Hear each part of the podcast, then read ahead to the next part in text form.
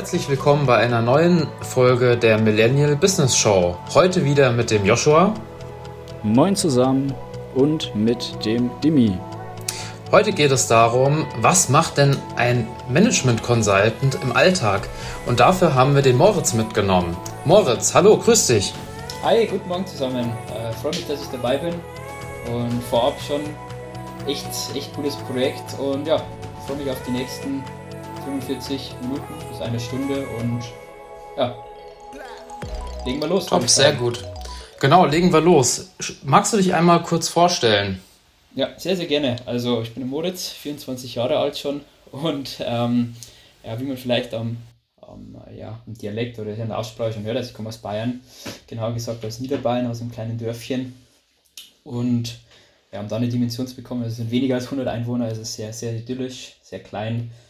Und genau, dann ein bisschen zum beruflichen Background. Ähm, ich habe mit einer mittleren Reife gestartet, also ich war nicht auf dem Gymnasium.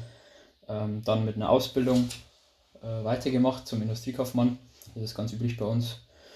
Ähm, genau, bei einem mittelständischen Unternehmen. Und da dann auch, also die gängigen Abteilungen durchlaufen, also echt wichtige und echt interessante Einblicke erhalten, da in verschiedenste Abteilungen wie Lager, ähm, auch HR, dann auch, ähm, was war da noch dabei, Sales war dabei, dann Einkauf war ich auch noch, äh, Finance tatsächlich auch und ähm, dann so am, am Ende der Ausbildung tatsächlich, oder ja doch, es war doch dann ein ganzes Jahr, bin ich dann in der IT-Abteilung unter, also mit Umwegen gelandet. Also ähm, war alles eher ein bisschen Zufall, weil da ähm, nur der Mann war tatsächlich. Und genau, ähm, war eine ganz, ganz kleine IT-Abteilung damals. Also es waren, glaube ich, weniger als zehn Leute. Obwohl eigentlich dort die ganze IT, also von äh, ERP-Support bis äh, User-Administration, Server, Netzwerkadministration wurde alles, alles von der Abteilung aus gemanagt. Ähm, alles auch lokal, also nichts mit Cloud ähm, und so weiter, sondern wirklich eigenes Rechenzentrum, kleines, zwei Cluster und genau, da haben wir alles übernommen. Ähm, war daher eine sehr, sehr vielseitige Aufgabe.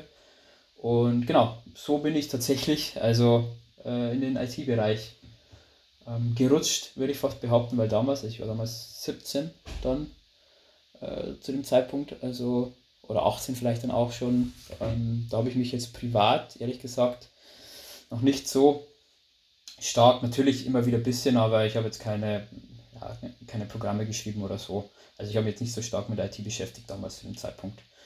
Ähm, genau, und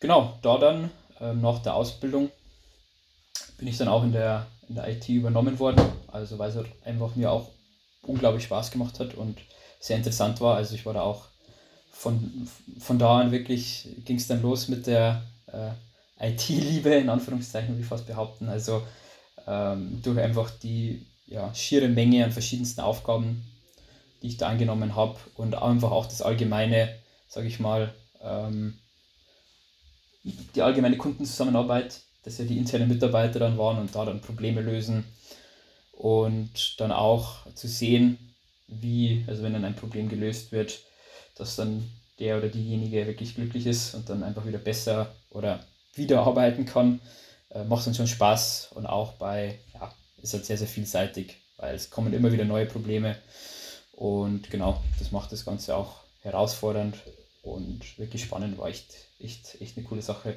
echt coole Erfahrungen gemacht. Und genau, dann ähm, ja, zu dem Zeitpunkt natürlich muss man sich, oder macht sich, denke ich, auch jeder Gedanken, wie es dann natürlich auch weitergeht. Ähm, ich habe mir die Gedanken auch gemacht und ich komme halt zum Entschluss, dass, ähm, ja, dass ich halt definitiv mich noch weiterentwickeln will in dem, in dem Bereich, also wirklich noch mehr, äh, noch tiefer in die Materie eintreten will. Und genau von daher habe ich mich dann entschieden, dass ich dann noch studieren will. Was genau war da noch, äh, stand da nicht fest, aber ich wollte auf jeden Fall studieren. Von dem her habe ich dann ähm, das dann auch beim Arbeitgeber. Ähm, ja, habe ich das dir mitgeteilt und genau, dann war da noch ein, äh, ein Zwischenraum, würde ich sagen, also zwischen Beginn Schule, weil ich musste das Abitur ja nachholen in einem Jahr. Also in Bayern geht das auf der Berufsoberschule. Also da kann man mit abgeschlossener Ausbildung in einem Jahr nur das Fachabitur nachholen. Also nicht das Allgemeine, sondern nur Fach. Und genau, dann war da noch ein, äh, ein, ein Gap zwischen Arbeitsende und ähm, Schulbeginn quasi, das ja im September ist. Und genau, da habe ich mich dann ähm, um ein Auslandspraktikum eben noch, noch äh, Ausschau gehalten, sage ich mal. Und genau damals, also es war 2016, äh, damals waren meine Interessen auch schon äh, für China tatsächlich, da war das Ganze noch nicht so bekannt. Ähm, und genau, da habe ich mich dann um ein Praktikum gekümmert, das dann im, in Chengdu war, also eher unbekannte Stadt wahrscheinlich, aber nichtsdestotrotz, also ich glaube 12 bis 14 Millionen Einwohner, also nicht ganz so klein. Ähm, genau, da dann für ein Softwareunternehmen im Online-Marketing-Bereich habe ich da gearbeitet, ähm, vornehmlich, also für den habe ich das Marketing-Team unterstützt eben für den Markteintritt oder ähm, die Präsenz eben zu erhöhen am deutschen Markt eben. Ähm, und da mit verschiedensten Marketingmaßnahmen, also da Landingpages ausgestaltet, dann Partnerschaften mit, ähm, ja, mit, mit Unternehmen da ähm, aufgebaut, um die Software, also das war Security und Optimierungssoftware da eben ähm, zu vertreiben auf dem deutschen Markt. Und genau, es waren wirklich top, top Erfahrungen.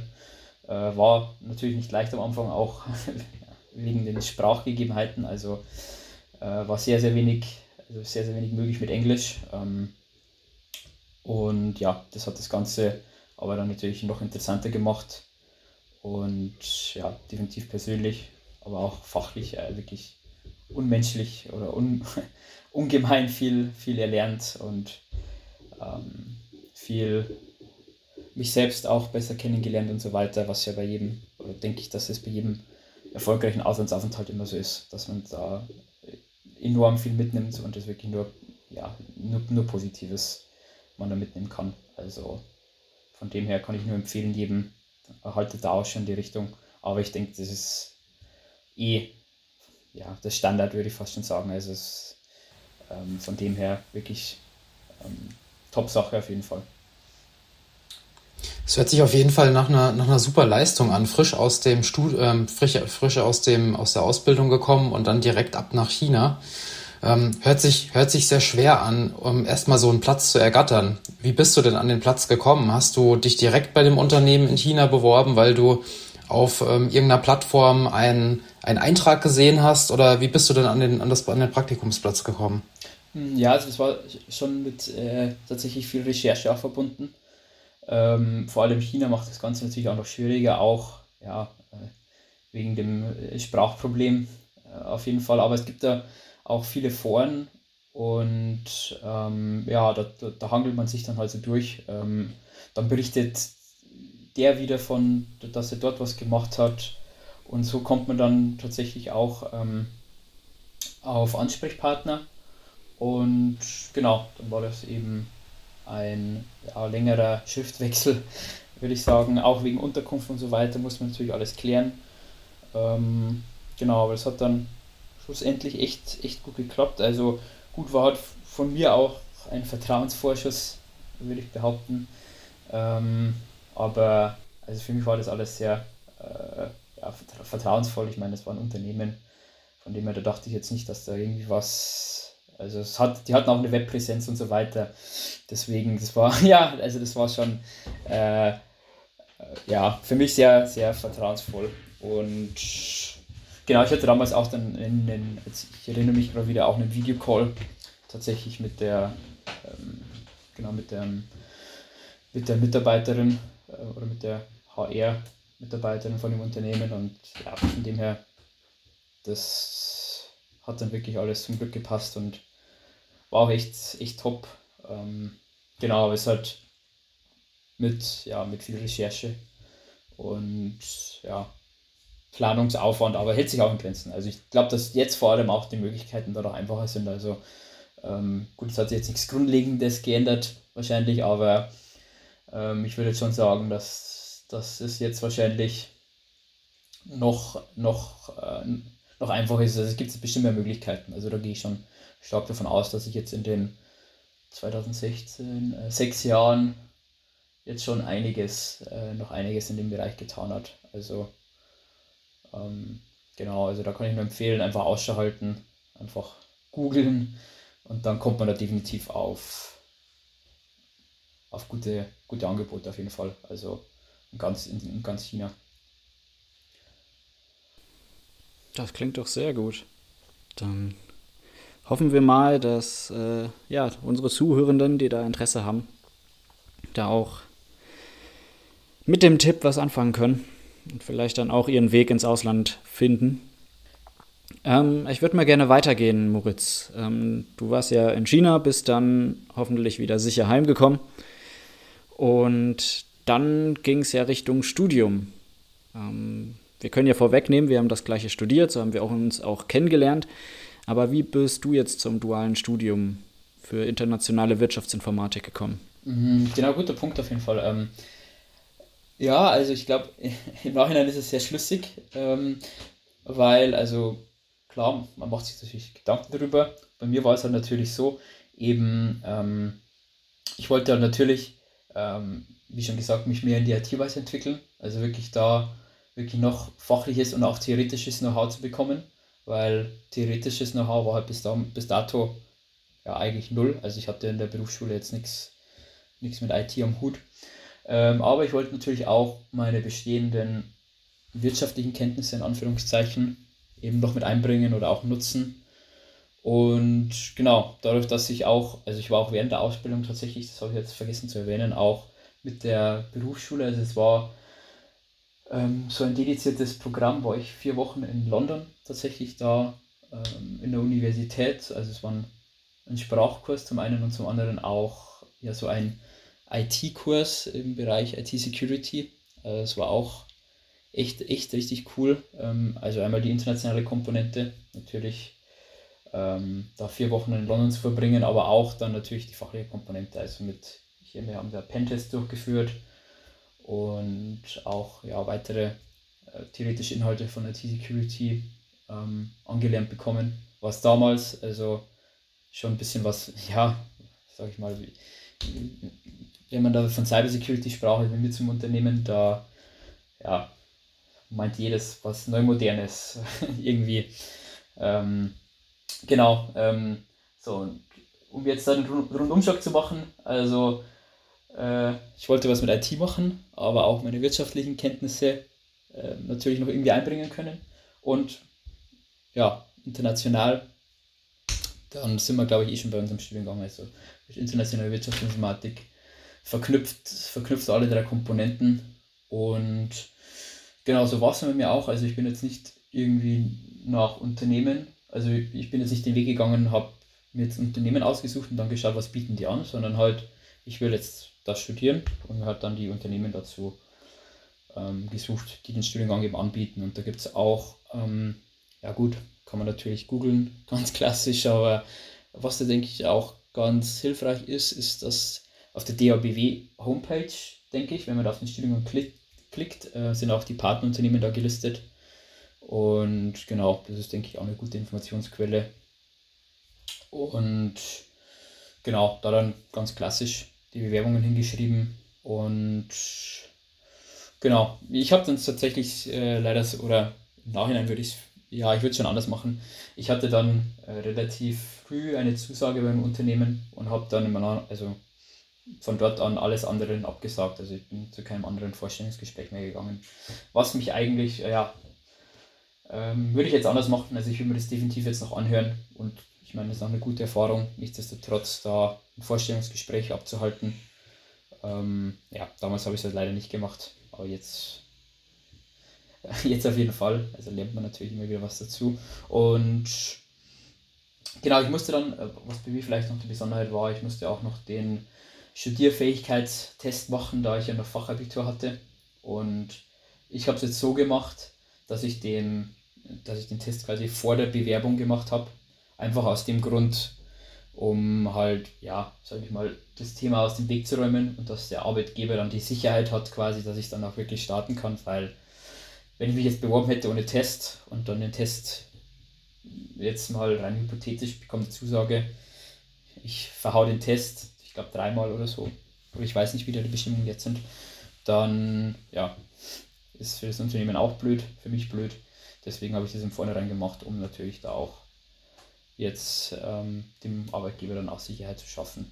Ich weiß nicht, ob es ein Vorteil jetzt war oder ob ich jetzt, wenn ich jetzt keinen Test oder wenn ich den Test jetzt nicht davor gemacht hätte, ob ich jetzt dann nicht eingeladen worden wäre, das weiß ich nicht, aber ähm, genau, ist wahrscheinlich nicht, nicht schlecht, wenn man den davor macht, weil ich war mir sicher, dass ich das studieren will. Also ich habe mich ja für diesen Studiengang an der DABW auch bei anderen Unternehmen beworben, von dem her war es jetzt nichts, also was nicht für was nichts Einmaliges quasi, sondern ich hätte den ja definitiv gebraucht von dem her. Ich finde, ich finde in dem Zusammenhang ist es für das Unternehmen Planungssicherheit.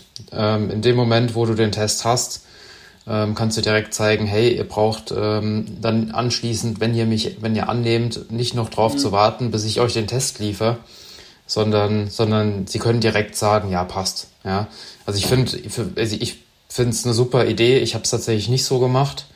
Ähm, Würde es jetzt aber wirklich jedem empfehlen, der wirklich ernstes Interesse an einem dualen Studium hat, ähm, dort teilzunehmen, das Zertifikat zu nehmen und sich dann damit zu bewerben. Also ich finde es ich find's deutlich besser. Ja. Einfach meine Meinung das zeigt dazu. ja auch, dass du dich wirklich so ja. dafür interessierst und wirklich dein Mögliches machst, um ja. Ähm, ja das Ganze zu schaffen und angenommen zu werden. Ja, den Tipp hatten wir noch nicht erwähnt in den letzten Folgen, daher super Ergänzung. Ja, definitiv. Also Joshua, dass du gerade also, dass gesagt hast, also das war mir gar nicht so bewusst, aber auf jeden Fall. Also das ist ja auch nochmal ein Indiz dafür, dass man da wirklich dahinter ist, dass man da nicht einfach nur die Bewerbung hinschickt und war es dann, sondern dass man da wirklich proaktiv da wirklich ähm, was macht. Also stimmt, also so kann man das auf jeden Fall auch deuten. Also definitiv. Ähm, da vielleicht noch ein paar Worte zum, zum Inhalt von dem Test. Also ich weiß nicht, wie jetzt ist. Also bei mir war es ja, ich habe den ja 2016, 2017 Anfang gemacht.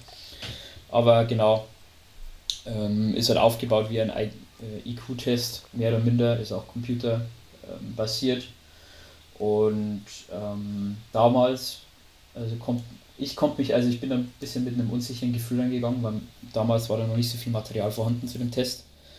Ähm, also es wurde nur gesagt, ja, so Zahlenreihen, also da halt Muster in, in der Zahlenreihe erkennen ähm, und dann auch so, ja, so Logik, also mit, ja, wenn ich mich richtig erinnere, Dimi, du, du hast ihn ja auch gemacht, gell? Also bei mir war dann auch, an was ich mich erinnere, an so Formen, dann irgendwie auch ähm, erkennen.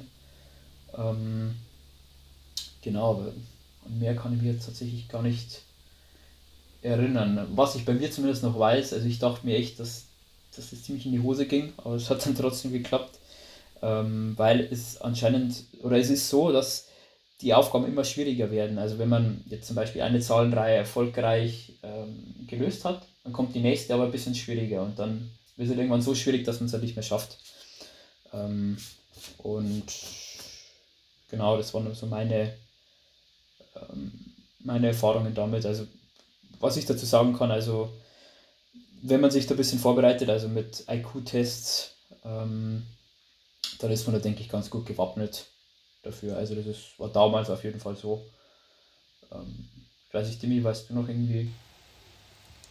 Also ich, ähm, genau, also wie, wie, du, wie du gesagt hast, es waren Rechenaufgaben, Zeilenreihen, äh, Formen, ähm, die, wo man logische, logische Schlussfolgerungen erkennen ähm, sollte. Und, und ähm, egal, also wenn man sich in einem gewissen Aufgabenblock befindet hat, wurde, wurden die Aufgaben immer schwieriger. Ähm, letztendlich, ich glaube, die Grundeinstellung ähm, war, dass man 1000 Punkte erreichen konnte und ab 750 oder ab 700 hat man bestanden. Ähm, bedeutet, man hat dann einen Positivbescheid ähm, bekommen, dass man geeignet ist für das duale Studium. Und ich, also wenn, ich, ich würde mich tatsächlich vorbereiten oder ich würde generell empfehlen, sich vorzubereiten und da ich sag mal, früher hat man jetzt klassisch so ein Bewerbungsbuch genommen, mittlerweile gibt es da mit Sicherheit Apps für. Ähm, aber ansonsten, wenn man, wenn man klassisch unterwegs ist, einfach nach, nach Büchern Ausschau halten für Bewerbungsvorbereitung, allgemeine Bewerbungsvorbereitung, da wird es mit Sicherheit ähm, solche Aufgaben geben.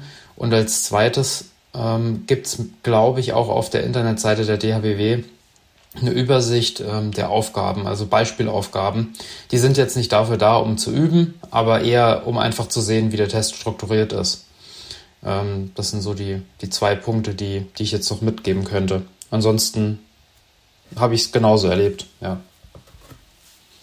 Mhm. Ja, genau. Also was, Gut. Mein, was mein Schlusswort dazu vielleicht noch ist, also es ist definitiv kein, kein Hexenwerk. Ich glaube, es hat jeder geschafft, ähm, die auch da vor Ort waren, bei mir zumindest.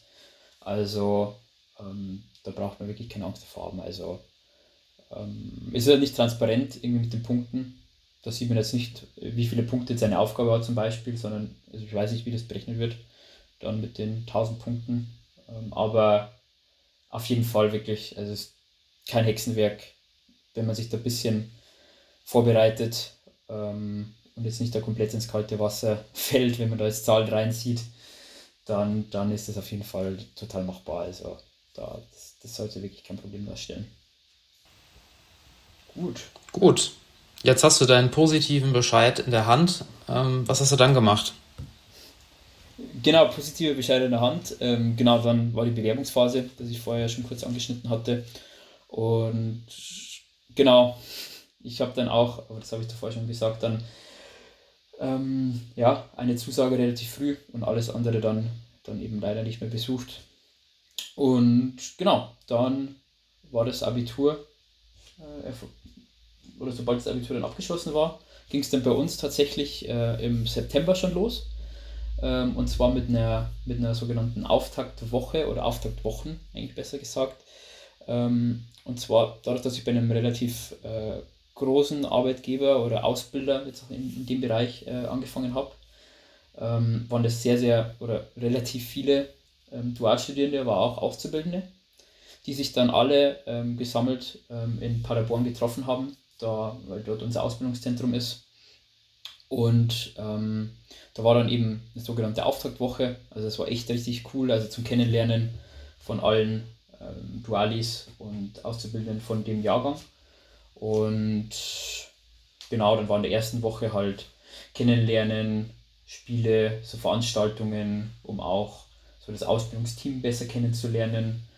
Und dann in Woche 2 und 3 waren dann auch schon fachliche Vorbereitungen. Also zum einen war dann so ein Programmierkurs, Java war das bei uns, eine Woche lang und eine Woche lang tatsächlich so, ähm, ja, was Richtung Persönlichkeitsentwicklung auch schon.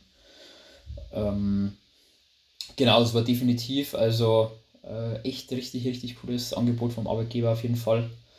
Ähm, von dem her das also hat auch wirklich geholfen tatsächlich. Also wenn ich jetzt, äh, wenn ich mich jetzt auf, auf die fachliche Ebene begebe, also Java hat, also der Kurs hat schon ein bisschen was erleichtert, dann auch fürs Studium.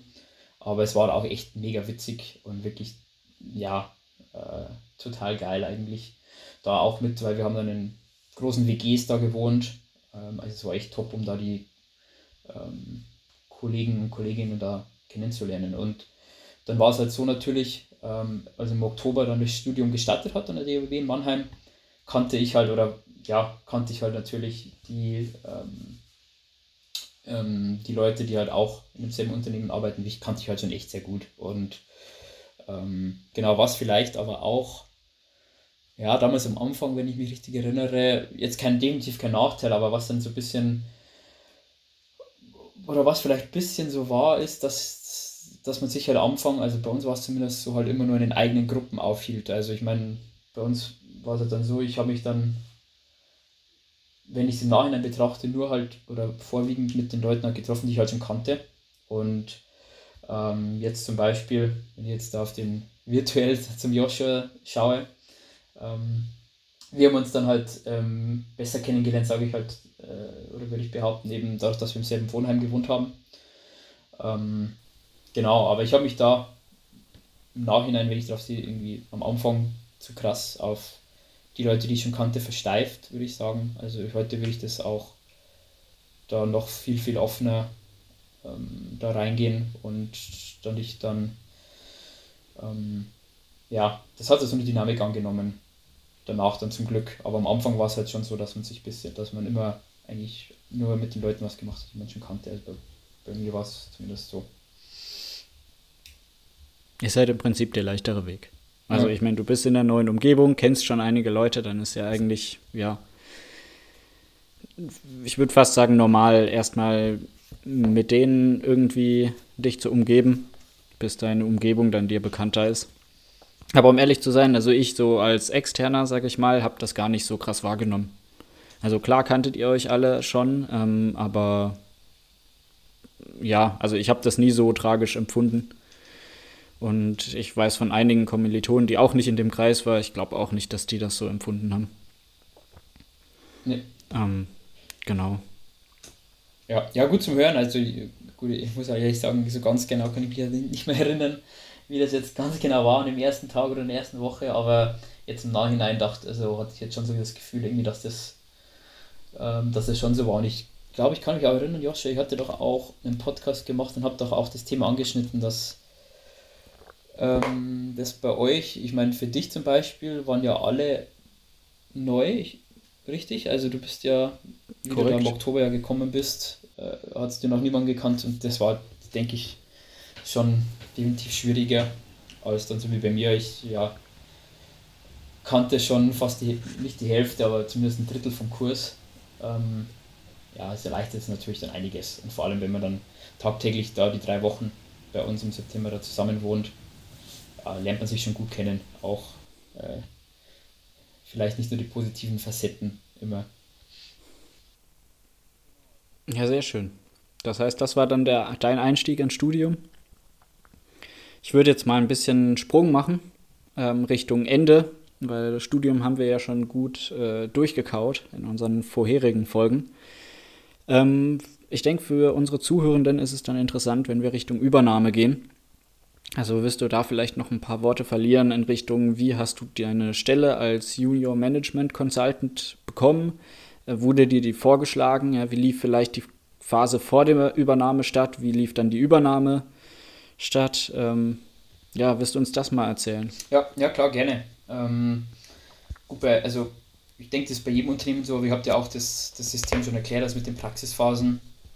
Ähm, dadurch, dass ich bei einem sehr, sehr großen Konzern arbeite, ähm, ist es so, es gibt da wirklich eine unglaubliche Bandbreite an verschiedenen äh, Themen ähm, und Abteilungen in dem, in dem Fall natürlich auch.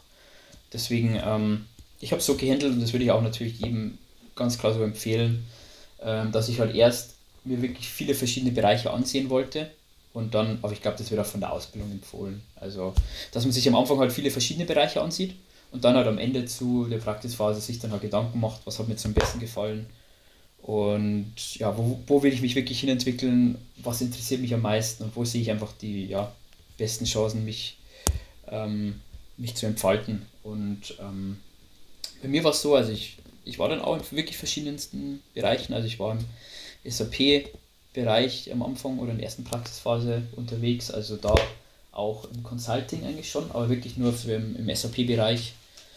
Da auch ähm, Hinsicht also ein bisschen technische Aufgaben genommen, also auch ABAP-Programmierung, äh, da Reports programmiert, aber war dann auch ähm, tatsächlich auch zwei, dreimal beim Kunden dabei, also auch ähm, ein paar Business-Trips waren dabei, also wirklich vor Ort beim Kunden.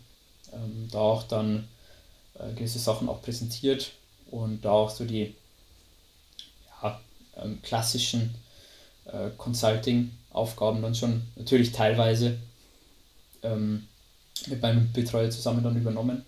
Und genau dann im Anschluss ähm, war ich tatsächlich auch mal im Data Center, also das war dann wirklich sehr hands-on Work, wie man, wie man sagen würde. Also ich war dann, habe dann da auch ähm, ja, neue Server eingestöpselt, ähm, dann aber auch die ganze Administration gemacht äh, und so weiter und so fort. Also es war wirklich sehr, sehr coole Einblicke. Ähm, und aber dann auch was total Richtung Projektmanagement gemacht, also wieder komplett von der technischen Seite weg und mich dann wirklich äh, eine Praxisphase lang wirklich nur mit genau mit äh, Organisation und Projektmanagement dann eben befasst. Dann auch eine Praxisphase habe ich dann auch im Sales-Bereich ein bisschen gemacht und Portfolio-Management.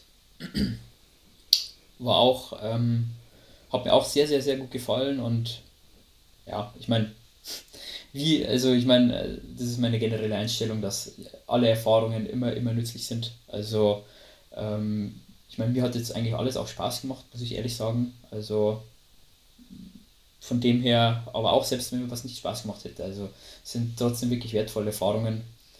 Und genau, dann zum Ende hin ähm, habe ich dann meine Bachelorarbeit oder wollte ich mich dann einfach mehr technisch weiterentwickeln. Also ähm, habe ich dann gegen, weil das stand bei mir zur Debatte, also entweder Richtung Sales, weil ja, so Sales ist natürlich schon, finde ich, schon ein geiles Image, das so hat. Also man bringt da so die Aufträge an Land, ist also viel mit Kunden unterwegs ähm, und so weiter, ist oft unterwegs auch, äh, wenn es einem gefällt.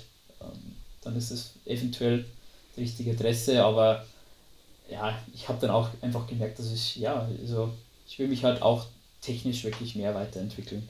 Und dadurch habe ich dann die, Entscheidung gefällt und ähm, genau, da dann auch meine Bachelorarbeit geschrieben im AI-Bereich. Also äh, AI-Bereich, wie bin ich darauf gekommen? Ja, ich wollte natürlich was, natürlich mich mit aktuellen Themen beschäftigen, natürlich. Und AI ist natürlich da wirklich in, in, in aller Munde. Und genau, war auch schon immer für innovative Themen, finde es natürlich total spannend. Und ähm, genau, da dann mit der Bachelorarbeit eben angefangen in der Abteilung und da hat sich das, also es war wirklich echt hervorragend. Also der, das Team war echt richtig, richtig cool. Der, mein Chef war auch hervorragend, also wirklich auch bis heute, also der ist tatsächlich jetzt immer noch mein Chef. Ähm, das hat halt wirklich fantastisch geklappt, also ähm, wirklich enorm viel gelernt, der hat sich wirklich Zeit genommen und ja, hat er wirklich total harmonisch, war total harmonisch und ähm, dann auch schon viel Verantwortung bekommen dann in der letzten Praxisphase, dann auch schon in Kundenprojekten dabei gewesen und da auch wirklich, äh, wirklich mit Verantwortung, also da auch im Kundengespräch dabei gewesen.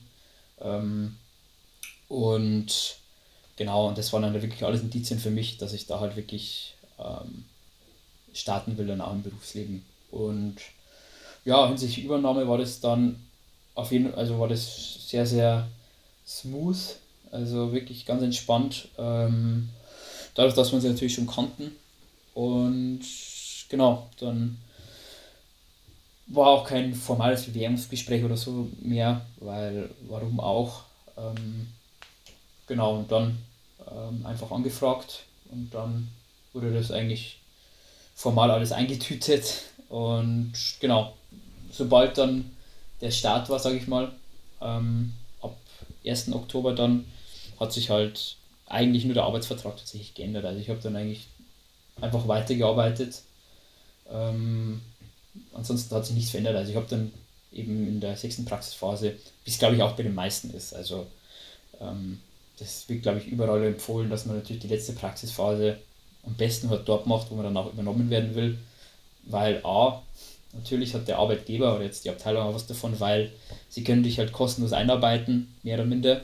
Weil also bei uns ist es zumindest so, dass der ähm, Duali halt jetzt für die Abteilung nichts kostet, in Anführungszeichen, weil das halt von der Ausbildungskostenstelle ähm, getragen wird. Von dem her ist es auch für die Abteilung eben ein, ein, Vorteil und für den Duali auch, weil er lernt die Abteilung und so weiter total gut kennen und dann gibt es da keine Überraschungen, wenn es dann so welche gibt, wenn man dann anfängt. Also von dem her, das war echt alles zum Glück total entspannt, auch während Corona. Also das fand ich auch dann echt wirklich äh, echt cool, dass es dann auch wirklich so reibungslos geklappt hat obwohl halt ähm, Einstellungsstopp war und so weiter, ähm, hat es dann zum Glück trotzdem geklappt. Ähm, genau, das war eigentlich so die, also die, Zeit von Übernahme. Also hat bei mir auf jeden Fall reibungslos alles, alles geklappt. Das ist doch perfekt. Und dann bist du jetzt mittlerweile ein Junior Management Consultant. Ich würde langsam rüberwechseln, ähm, ja, in so deine Berufsbezeichnung und äh, das damit verbundene Aufgabengebiet. Wollen wir damit vielleicht mal starten? Was für Aufgaben erledigst du zurzeit und äh, was sind so die Kernschwerpunkte deines Jobs? Mhm. Ja, gerne. Ähm, grund, grundlegend, also ich bin ja ähm, Junior Management Consultant eben mit Fokus eben auf Data Analytics und AI. Also bei uns wählt man sich natürlich ähm, ein Fokusgebiet aus, obwohl man sich auch, also ich, kann ich auch nur empfehlen, sich immer breit aufstellt. Also ich zum Beispiel, ähm, ich poche da jetzt nicht darauf, wirklich nur AI-Projekte, AI-Entwicklungsprojekte da zu machen, sondern ähm, habe jetzt natürlich auch in der Zwischenzeit tatsächlich auch schon ein bisschen was anderes gemacht. Ähm, aber das also kann ich auch nur empfehlen, dass man sich da einfach breit aufstellt, weil ähm, ja, je breiter man sich eben aufstellt, desto, wie soll man sagen, also ich finde das halt, äh, das ist mal aber meine generelle Einstellung so, dass halt äh, Generalisten allgemein ähm, immer, immer im, im Vorteil sind. Also, weil also Technologie wandelt sich, wie man wahrscheinlich in den letzten paar Jahren bemerkt hat. Ähm, und deswegen finde ich, das ist meine persönliche Meinung, ähm, will ich mich jetzt nicht wirklich total jetzt auf eine Technologie wirklich versteifen und da der äh, totale Experte drin werden und alles andere so ein bisschen links liegen, links liegen lassen, sondern ich will mir halt schon, AI ist mein Fokuspunkt, definitiv, aber ich will natürlich auch mich äh, ja, auch in anderen Bereichen ähm, Erfahrungen sammeln und die zum Teil ja auch komplementär sind. Also das ist jetzt ja nichts nichts komplett anderes. Zum Beispiel ähm, aktuell bin ich auch in einem Projekt, was halt ähm, kein Entwicklungsprojekt ist, also kein Hands-on ähm, Machine Learning Modelle ähm, zu erstellen, sondern mehr Richtung Konzeption. Also da geht es darum, ähm, eine Datenplattform und deren Datenquellen eben zu identifizieren im ersten Schritt, dann auch die Datenqualität zu analysieren und dann auch ein technisches Konzept eben zu erstellen, wie kann die Datenintegration ablaufen, äh, das Datenbankmodell ähm, und so weiter und so fort. Und auch das Ganze drumherum, also Data Governance und so weiter, also mehr so auf der Konzeptionsebene. Ähm, aber ich war auch schon in wirklich als Junior Data Scientist im Projekt eingesetzt. Und genau, da war es halt natürlich wirklich äh, hands-on ähm, Programmierung dann mit, mit Python und den gängigen Data Science äh, Packages. Ähm, genau, aber da auch natürlich auch in Kombination mit äh, Kommunikation mit dem Kunden und dann auch ähm, ja auch Beratung des Kunden. Also klar, der Kunde war halt ähm, der Experte in dem, in dem Domänenbereich, aber halt äh, hat er keine Erfahrung im Bereich AI. Und da muss man natürlich den Kunden halt natürlich ein bisschen führen. Was ist möglich? Äh, was macht Sinn? Was sind äh, mögliche Alternativen? Und genau das ist dann natürlich auch Part, ähm, Part des Jobs auf jeden Fall. Man ist ja Berater. Äh, da ist es nicht nur, ja, Kunde, bitte sag mir stringent, was ich machen soll. Und dann mache ich das, ohne es zu hinterfragen und ohne, ja, Kunde hat es gesagt, dann mache ich das auch so. Ähm, nee, also das ist äh, definitiv nicht der Fall, ähm, sondern das ist ein Miteinander mit dem Kunden und da nimmt man dann auch, sag ich mal, die beratende Rolle dann irgendwo auch ein. Neben dem der ganzen Programmierungsgeschichte dann eben auch ähm, die Zusammenarbeit mit dem Kunden, die natürlich auch sehr, sehr wichtig ist. Mal, mal eine Frage hierzu. Wie würden denn 24 Stunden oder ich sag mal ähm, 24, dein typischer 24-Stunden-Tag, wie würde der denn aussehen? Jetzt mal eingeteilt in ähm, klassischer Entwicklungsarbeit, wo du programmierst, wo du dich konzentrierst, ähm, aufgeteilt in, in ähm, Kundenmeetings, in Workshops ähm, oder in vielleicht sogar Team-Meetings. Wie, wie sieht da so ein typischer Tag ähm, bei dir aus? Ja, es ist tatsächlich so. Ähm, ist natürlich projektabhängig, natürlich. Äh, jetzt aktuell zum Beispiel bin ich halt eben in dem ähm, Konzeptionsprojekt, in Anführungszeichen, das ich vorher kurz angeschnitten habe. Also aktuell bin ich in keinem ähm, wirklichen oder in keinem Programmierprojekt. Ähm, also ich mache jetzt keine Data Science äh, Aufgaben.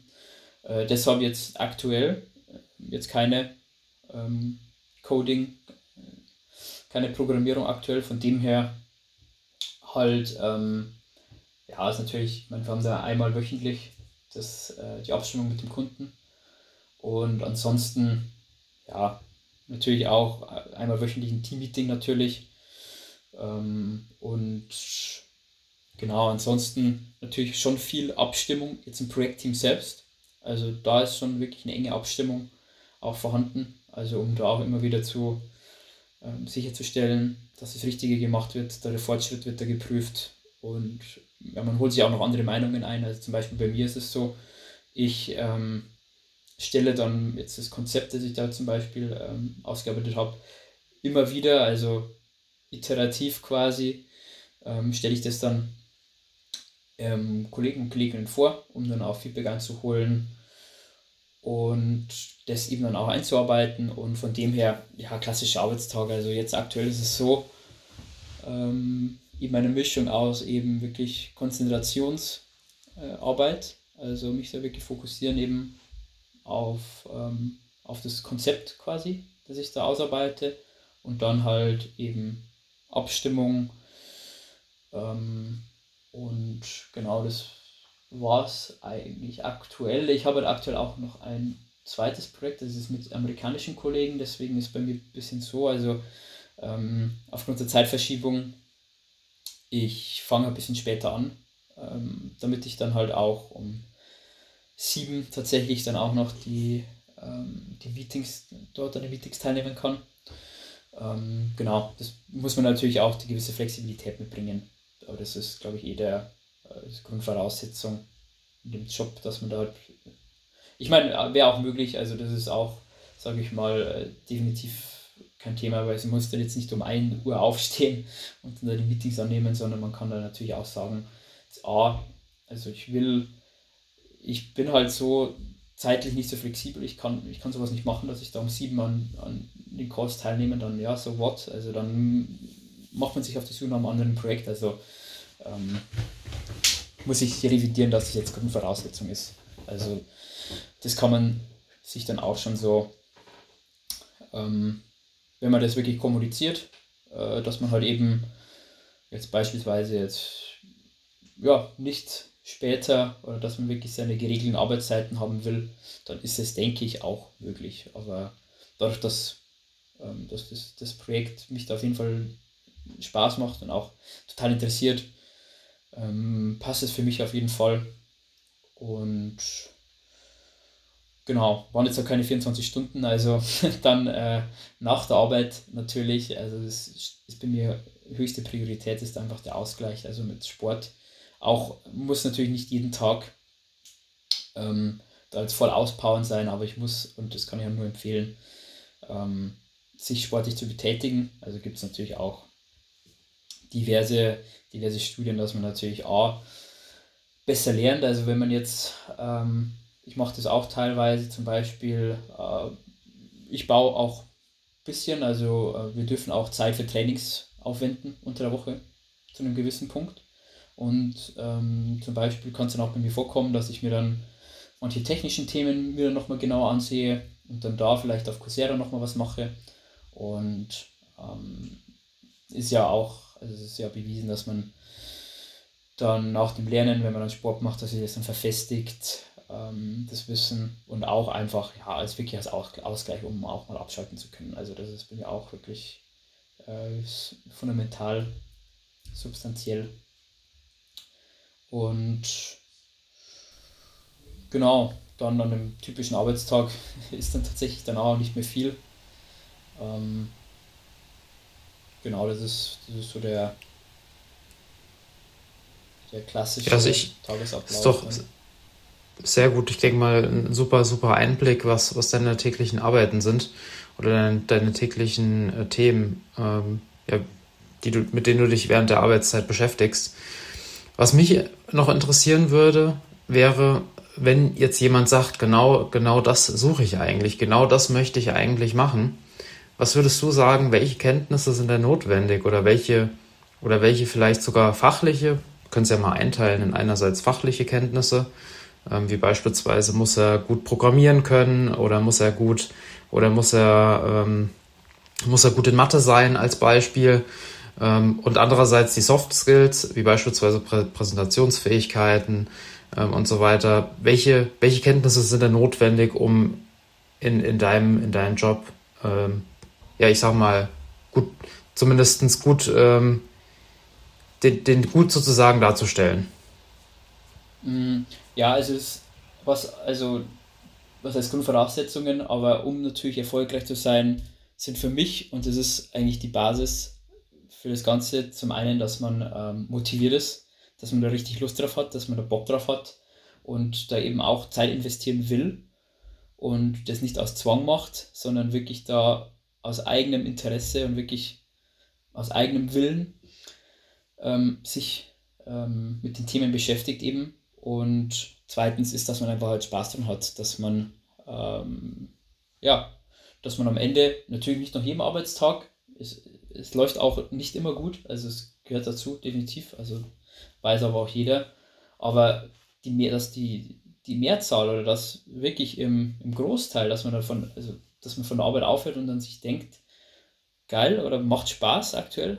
Also ich freue mich auch tatsächlich manchmal äh, am Morgen, wenn ich aufstehe, jetzt ähm, bei manchen Projekten, ist es wirklich ein total geiles Gefühl, wenn man da jetzt, äh, wenn der Kunde sagt, top, also wirklich top Arbeit abgeliefert, ähm, top Leistung und ihm hilft es auch weiter. Also ähm, er kann jetzt, was weiß ich, was der für einen Return dann hat, soll es jetzt irgendwie, er spart sich die und die Kosten jetzt sein oder ähm, wie auch immer. Aber das ist natürlich dann äh, die beste Motivation und das, ähm, ja, das sind für mich aber die, das, ist, das reicht schon. Also ich finde, wenn man A motiviert ist und B Spaß an dem, an dem Job hat und Spaß an den Themen hat, dann ist, dann ist das schon ausreichend. Also deswegen, also das ähm, kann, kann jeder, alles andere kann man sich aneignen. Also das ist ähm, definitiv so. Also da bin ich der festen Überzeugung, dass wenn man die beiden äh, Eigenschaften mitbringt, dass dann jeder in dem Job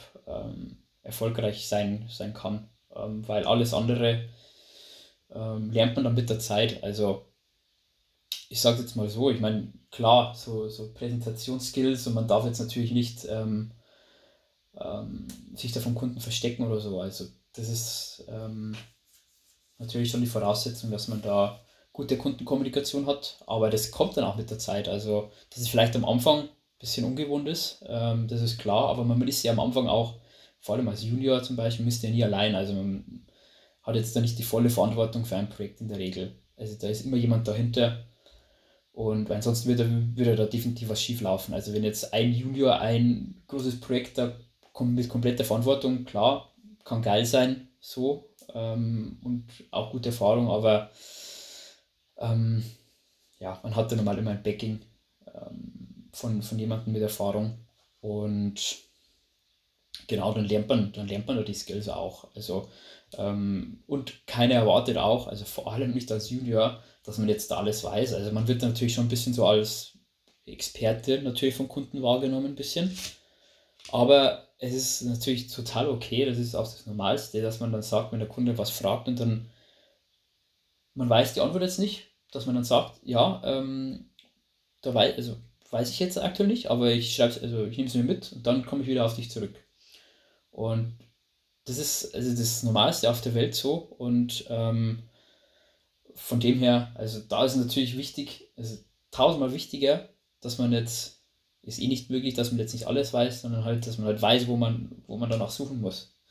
Deswegen, ähm, genau, also das, um einen Job zu starten, reicht es, äh, reicht es für mich. Also gut, wenn man sich jetzt natürlich, ähm, wenn man jetzt hinsichtlich technischen Kenntnissen geht, ähm, da ist es, finde ich, wichtig, dass man ähm, da offen ist und da auch ähm, ja, so das ähm, Generalisten, die Generalisten-Einstellung irgendwo mitbringt. Weil bei mir ist es zumindest so, ich bin halt ähm, zum Beispiel jetzt für alle Industrien ähm, tätig, also von jetzt Automobilhersteller bis ähm, Ämter, also von aus dem Public-Bereich bis äh, ich war schon bei, dem, bei einem äh, Kunden in der Energiebranche tätig und dass man da halt einfach äh, wissbegierig ist und offen ist und sich da einfach in die neuen Themen dann einarbeitet, proaktiv. Und das ist definitiv auch Grundvoraussetzung und auch technisch, also jetzt zum Beispiel bei mir, ähm, letzten Projekt, da ähm, haben wir was mit, mit Zeitreihen, also ähm, Time Series Classification gemacht. Und ich habe noch nie was, also mit Zeitreihen habe ich zuvor noch nie gearbeitet. So.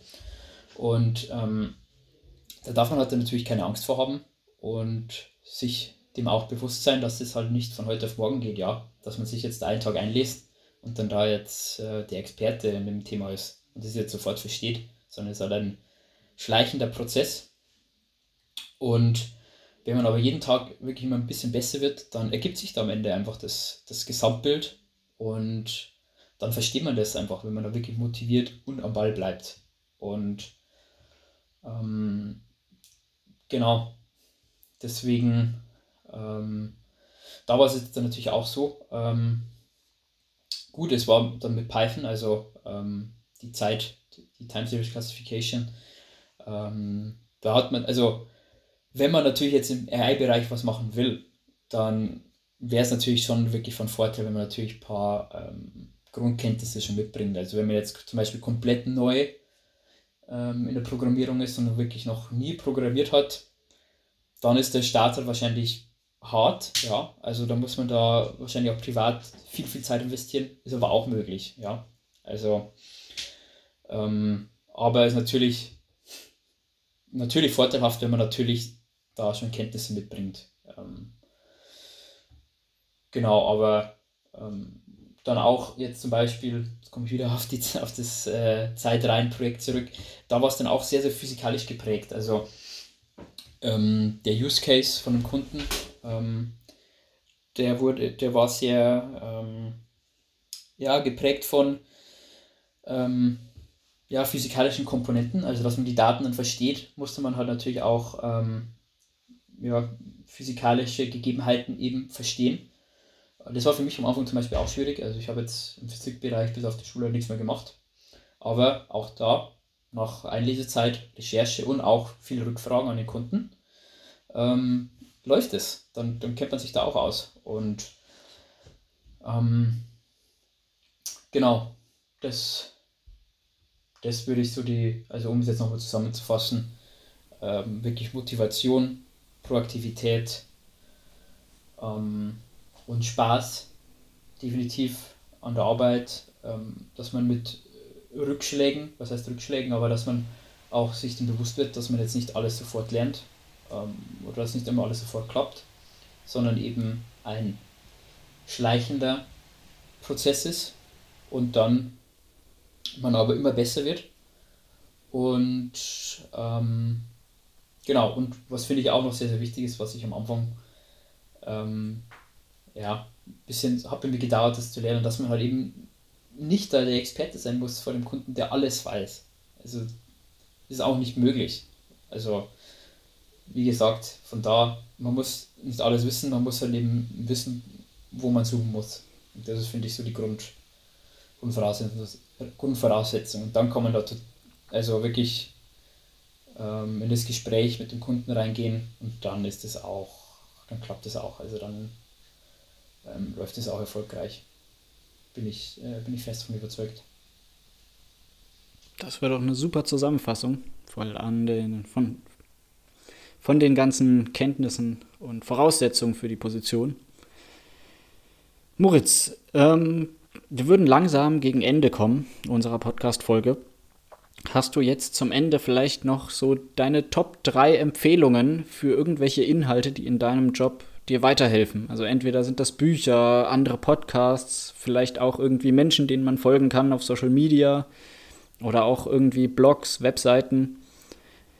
Wirst du da vielleicht mal so deine Top 3 uns teilen, damit wir in dem Bereich dann auch uns selber weiterbilden können? Hm? Ja, klar, gerne. Gerne. Also vielleicht auch ein Thema dazu. Also äh, das ist Knowledge Sharing, ist da das, äh, ja, das, das, das Stichwort. Also wirklich, also das finde ich ist auch absolute Grundvoraussetzung im Consulting, dass man halt nicht ähm, sich wertvoll macht, in Anführungszeichen, wenn man äh, jetzt da kein Wissen weitergibt an Kollegen, sondern also Knowledge Sharing ist das, also dann funktioniert das Team und dann alle Projekte werden im Team ähm, abgehalten und es hilft allen weiter, wirklich jedem wenn da wirklich eine äh, aktive Knowledge-Sharing-Kultur eben vorhanden ist. Also Ähm, von dem her, also das ist wirklich null. Also man, man macht sich da null wertvoll, wenn man da jetzt keine Informationen rausrückt. Also ähm, das finde ich, auch, weiß ich nicht, ob das immer noch so ein Irrglaube ist, aber ja, total äh, veraltetes Denken, dass man eben sich mit Wissen quasi jetzt rar macht und ähm, ja, wertvoll macht, wenn man jetzt kein Wissen weitergibt. Ähm, genau, deswegen bin ich auch, um jetzt eine Überleitung zu machen, ähm, viel, also ich bin jetzt auch gerade dabei auf Medium. Ähm, ich weiß nicht, ob das jetzt jeder kennt, aber es ist ein, ein Blog, mehr oder minder, ähm, kostet äh, 5 Dollar, also 5 Bucks im Monat, äh, was echt, äh, echt, echt okay ist. Ähm, da gibt es auch wirklich, also auf Medium, da gibt es Infos zu allen, allen Bereichen. Also gibt es dann auch eine Subsite, die nennt sich Towards Data Science. Also das ist zum Beispiel auch eine Quelle, ähm, die ich bei der täglichen Entwicklungsarbeit verwende. Also da ist auch wirklich viel, viel Technisches drin. Ja, ähm, zum Beispiel, äh, weiß nicht so, how to how to do uh, Hyper Optimization uh, with TensorFlow oder so. Also das ist ein, eine echt äh, Top-Quelle in dem Bereich. Ähm, dann aber auch gibt es auch Artikel, also zu Bereichen wie jetzt Lifestyle, dann auch Persönlichkeitsentwicklung. Also es ist wirklich echt, also ich finde echt, echt guter Content. Muss natürlich auch aufpassen, weil teilweise ist auch ein bisschen, ja, ähm, jetzt nicht immer hundertprozentig, äh, ja, hundertprozentiger Top-Content. Ähm, aber wenn man ein bisschen selektiv vorgeht, dann ist da wirklich, äh, sind da wirklich gute, gute Artikel. Ähm, und auch immer brandneu. Also genau, wenn man da up to date sein will, vor allem auch eben im Data Science AI-Bereich, dann ist der Medium schon echt, echt, äh, echt eine Top-Quelle. Und ähm, hinsichtlich Bücher, ja, also ähm, gibt es natürlich auch die volle Bandbreite, die volle Dröhnung gibt es da. Ähm, wenn man sich da einlesen will, kann ich aber auch wirklich nur, ähm, ja, es, äh, im Jobbereich, sage ich jetzt mal, sind da natürlich so Bücher jetzt für mich, äh, zum Beispiel sowas wie Think AI ähm, oder wie heißt das Buch von dem, äh, von dem russischen äh, Schachspieler, der von dem, von dem IBM Großrechner da besiegt wurde. Ähm, äh, Moment, muss ich kurz nachsehen. Ähm, Deep Thinking, glaube ich, hieß das Buch. Also das ist, das ist echt sehr gut. Ähm, dann aber auch ähm, äh, das, das AlphaGo, das ist aber eher ein Film. Ähm, und das handelt eigentlich davon, von dem Unternehmen Deep AI, die der ja ähm, die das AI-Modell oder die AI-Applikation, wie man das also auch immer nennt, da entworfen haben und da den besten Spieler in Go, also ich kannte das Spiel auch nicht, diesen Brettspiel, da dann wirklich besiegt haben. Und genau, fand ich echt, ist auch sehr emotionsgetrieben oder sehr emotionsgeladen, das der Film, also finde ich echt top. Äh, echt, echt richtig cool, aber gibt es noch viel, viel mehr. Also von dem her, ähm, da gibt es einiges. Dann ähm, hinsichtlich Social Media. Ähm, aber vielleicht, oder vielleicht noch ein, ein Punkt zu Büchern. Also ich finde es echt, also bei mir zumindest echt äh, spannend, welche Kurve man da gemacht hat. Also wenn ich mich jetzt erinnere in der Ausbildung, da mit 16, 17, 18, da, wenn man mir ein Buch vorgelegt hätte, hätte ich gesagt, ja, was soll ich damit so? Also da war halt so quasi Arbeit wirklich äh, hier von äh, 8 bis 16 Uhr oder 8 bis 16.30 Uhr, wie auch immer, und dann egal, also dann wurde da kein, kein weiterer Gedanke mehr verschwendet. Man war die Zeit in der Arbeit fertig. Ähm, man hat sein, sein Soll erledigt so. Ähm, reicht. Äh, aber das ist halt jetzt für den aktuellen Job, da kommt man nicht weiter. Also das ist halt so. Und ähm, so ist auch mit den, sowas auch mit den Büchern. Also jetzt ist es halt so, man, also ich verwende viel, viel mehr Zeit mit Büchern. Und da auch, finde ich, mein oder mein Tipp oder meine persönliche Meinung dazu, ich stelle mich da halt echt sehr, sehr breit auf. Also zum Beispiel, ich lese jetzt nicht nur Bücher jetzt irgendwie im AI-Bereich und lese da jetzt da 100 Bücher oder alles, was verfügbar ist, sondern ich will mich halt sehr, sehr breit aufstellen. Also ähm, ich lese zum Beispiel auch was Richtung Mythologie, also The, The Hero's Journey von Joseph Campbell zum Beispiel oder auch wirklich mal in komplett andere Richtungen oder auch so Kurzgeschichten. Ja, also auch so Literatur, ähm, Klassiker würde ich fast behaupten. Also echt, ähm, da kann ich nur empfehlen, sich breit aufstellen, offen für alles sein, wissbegierig in allen Bereichen sein und dann ist man ja, im Beruf, aber auch privat wirklich ähm, top, top aufgestellt und ähm, genauso wie zum Thema Bücher, jetzt zu Social Media. Also ich persönlich bin sehr, sehr inaktiv auf Social Media tatsächlich. Ähm, von dem her, da kann ich jetzt gar nicht so viel empfehlen. Was ich halt jetzt, ich persönlich mache, ähm, ich folge halt ein paar Vollzeit-Tradern auf Instagram tatsächlich. Und ähm, genau, einfach aus dem Hintergrund, dass die halt echt, echt guten Content liefern. Muss man natürlich auch äh, ja, selektiv vorgehen bei den, äh, bei den Instagrammern, weil manche, klar, hier schnelles Geld, Pipapo kennt wahrscheinlich jeder, ist dann natürlich nicht die beste Informationsquelle, aber es gibt auch auf jeden Fall wirklich Leute, die wirklich guten Content liefern. Und ähm, das ist dann bei mir so, man spart, ich zumindest, ich spare mir da viel Zeit, weil die konsolidieren die Nachrichten.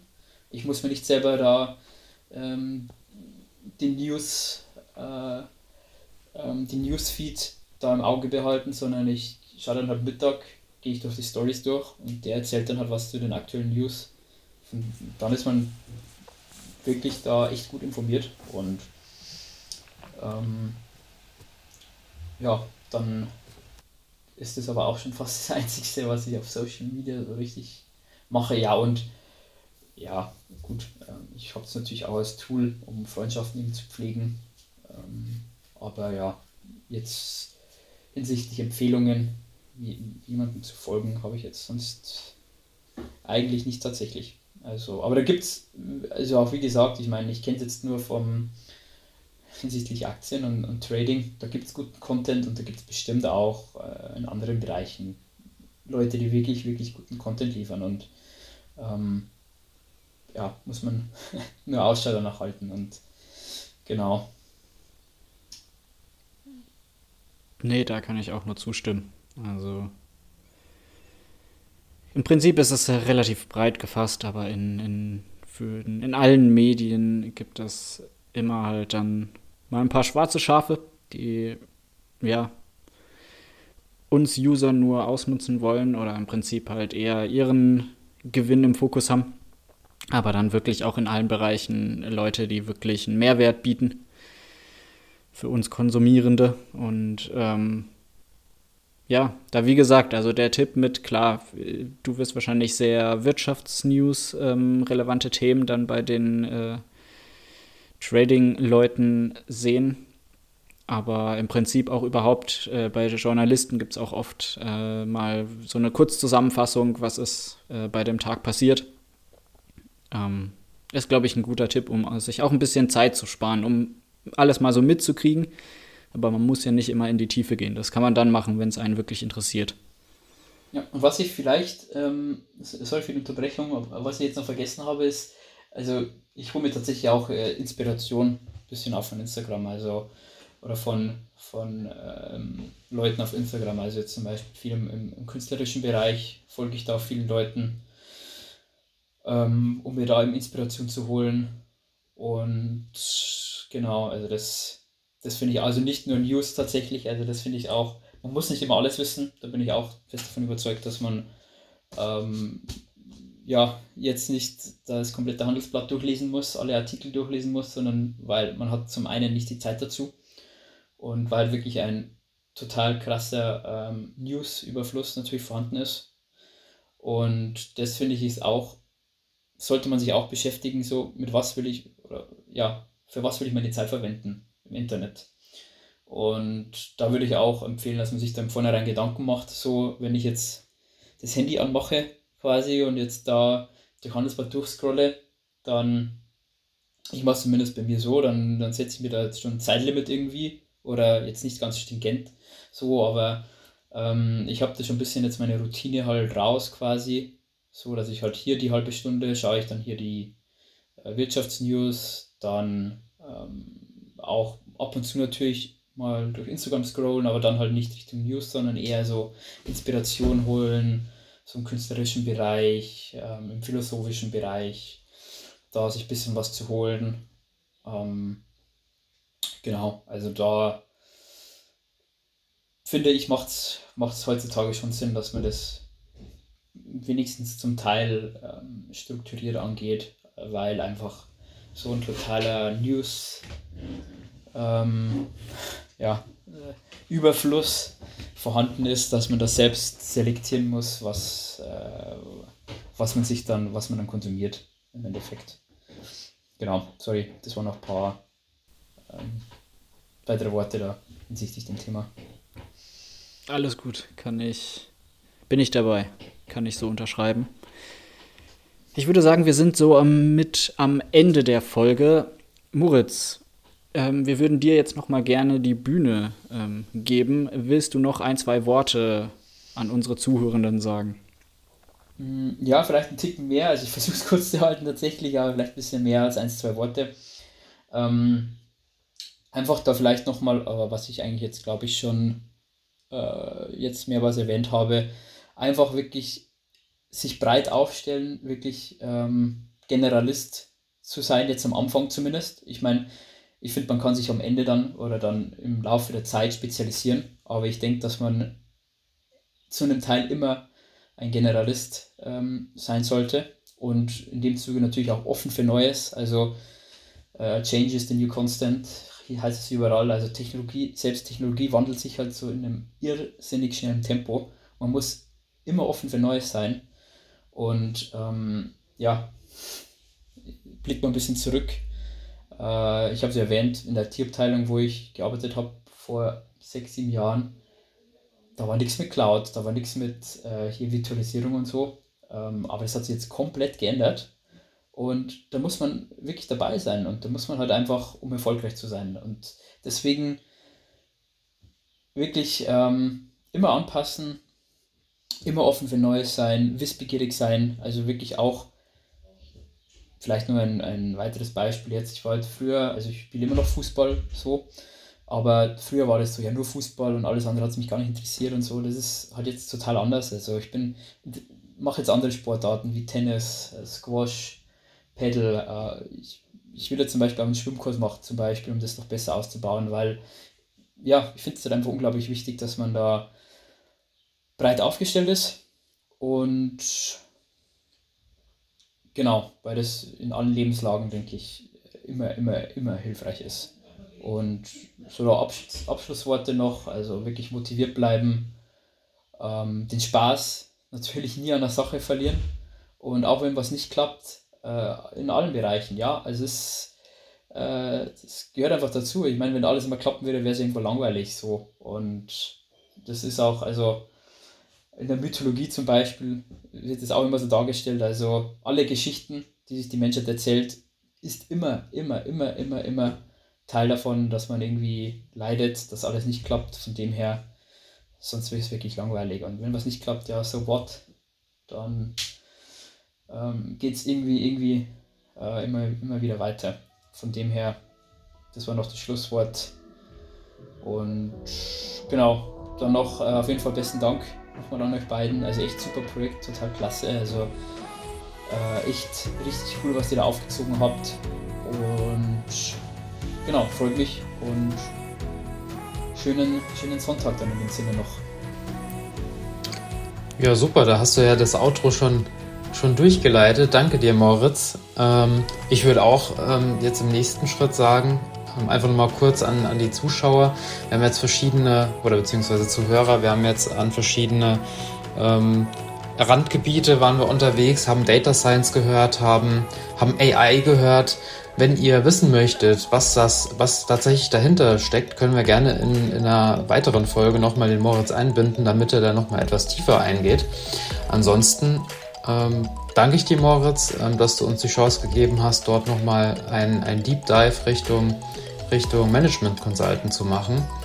Und im nächsten Schritt wünsche ich allen einen weiteren schönen, schönen Tag und wir hören uns in der nächsten Folge.